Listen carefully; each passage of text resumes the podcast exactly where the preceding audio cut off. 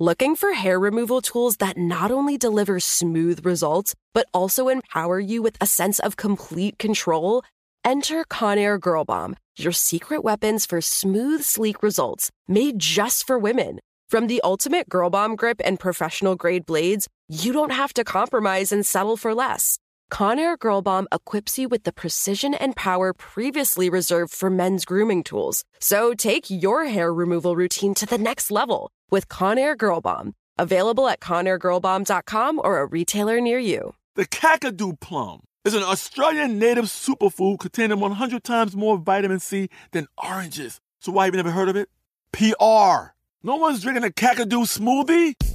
I'm JB Smoove, and that was a full episode of my new podcast, Straightforward, inspired by guaranteed straightforward pricing from AT&T Fiber. Get what you want without the complicated. AT&T Fiber, live like a gigillionaire. Available wherever you get your podcast. Limited availability in select areas. Visit AT&T.com slash hypergig for details. This is your moment, your time to shine, your comeback. You're ready for the next step in your career and you want an education employers respect. So you're not just going back to school, you're coming back with Purdue Global. Backed by Purdue University, one of the nation's most respected public universities, Purdue Global is built for people who bring their life experience into the online classroom. Purdue Global, Purdue's online university for working adults. Start your comeback today at purdueglobal.edu. From Wonder Media Network, I'm Jenny Kaplan, and this is Encyclopedia Womanica. Today's local legend is of particular interest in light of the current COVID 19 pandemic. An Irish immigrant who made a life for herself in New York City, she became inadvertently and tragically famous as the first person identified as an asymptomatic carrier in a typhoid outbreak. Let's talk about Mary Mallon, better known as Typhoid Mary. Mary Mallon was born in 1869 in County Tyrone, Ireland. Very little is definitively known about her early years or her family. When Mary was 14 or 15 years old, she, like many of her fellow countrymen at the time, emigrated to the United States in pursuit of better opportunities. By 1900, six years after her arrival, Mary had found steady employment and earned a decent paycheck working as a cook in the homes of some of New York City's wealthiest citizens. This was no small feat. At the turn of the century, millions of Americans worked in domestic service, and the job of cook was the top of the food chain. Because it was a highly coveted, skilled position with management duties over other kitchen staff and supplies, the cook was generally the best paid and most respected member of the household staff.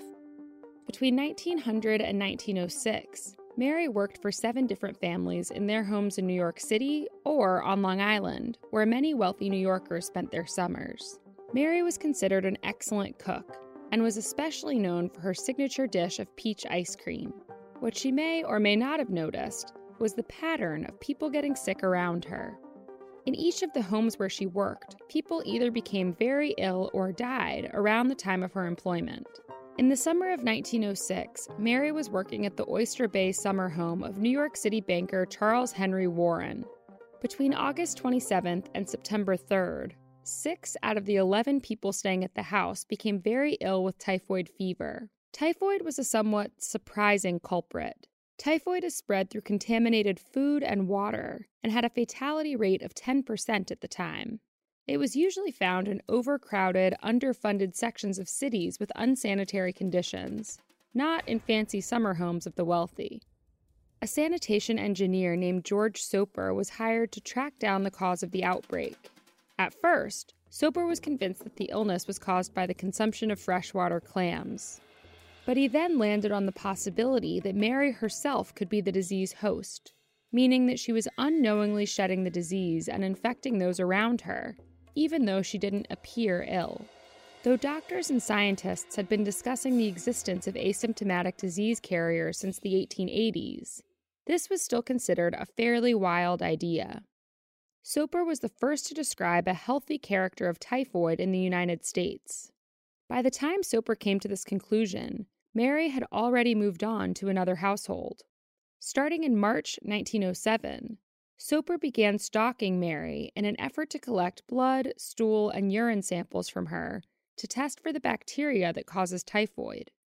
For his efforts, Mary chased him off multiple times with a carving fork, evidently upset.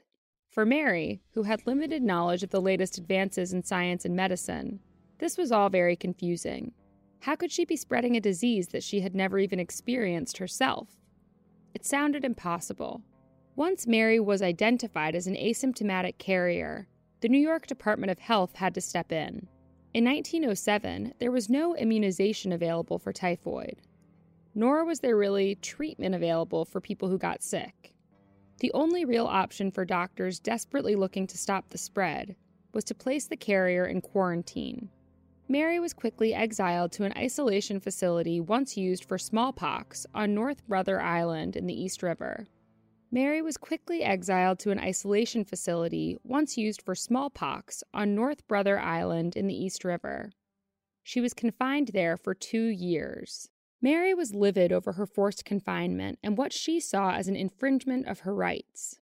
Part of the problem may have been that none of her doctors or New York health officials tried to explain to Mary in any meaningful way what the significance was of being a carrier.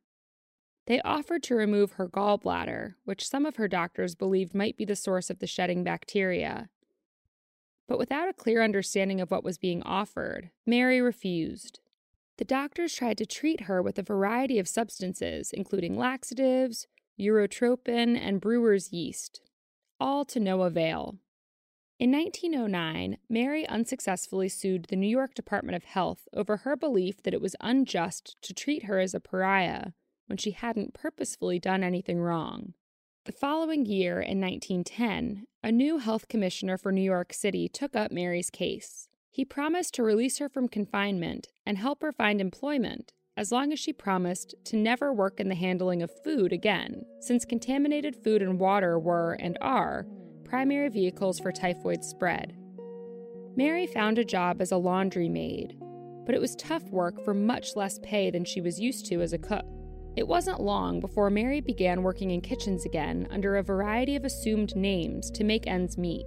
Four years later, a typhoid epidemic broke out at both a sanatorium in Newfoundland, New Jersey, and at Sloane Maternity Hospital in New York City. It was quickly discovered that Mary had been working as a cook at both facilities. In three months' time, at least 25 people came down with typhoid at Sloane Maternity alone. Two of them subsequently died. The authorities eventually tracked Mary down at a suburban home in Westchester County and sent her back to confinement on North Brother Island. She remained there until her death in November 1938. For much of her life, and certainly since her death, Mary was stigmatized as Typhoid Mary.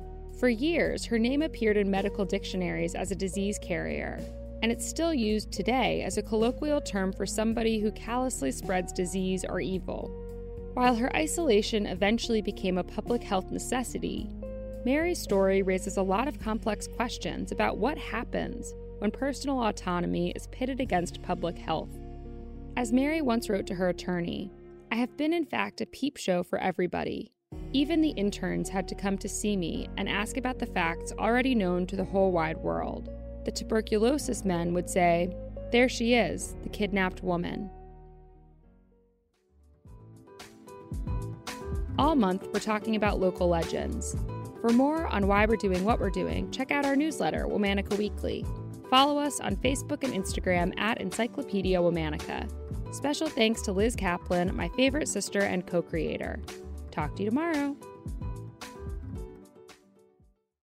Looking for hair removal tools that not only deliver smooth results, but also empower you with a sense of complete control? Enter Conair Girl Bomb, your secret weapons for smooth, sleek results made just for women. From the ultimate Girl Bomb grip and professional grade blades, you don't have to compromise and settle for less. Conair Girl Bomb equips you with the precision and power previously reserved for men's grooming tools. So take your hair removal routine to the next level with Conair Girl Bomb. Available at ConairGirlBomb.com or a retailer near you. You know that feeling when you walk into your home, take a deep breath, and feel new? Well, that's what it's like to use Clorox Scentiva Because Clorox Scentiva smells like coconut, cleans like Clorox, and feels like energy. It'll elevate any cleaning routine to not just clean, but also make every room smell like a tropical coconut getaway. Discover how Clorox Scentiva's powerful clean and refreshing scents can transform your space. Get yours in coconut or other fabulous scents at a nearby retail store. Are you spending more time in your basement now that it's your rec room, office, kids' playroom, or home gym? Well, you need to ventilate those spaces to remove stagnant, musty air. For over 20 years, the EZ Breathe ventilation system exchanges dirty, damp air for cleaner, drier, healthier air. Take charge of your indoor air with your own EZ Breathe ventilation system. You can get it installed, or DIY kits are available. Just call 866 822 7328 or visit takechargeofyourair.com and receive 20% off today.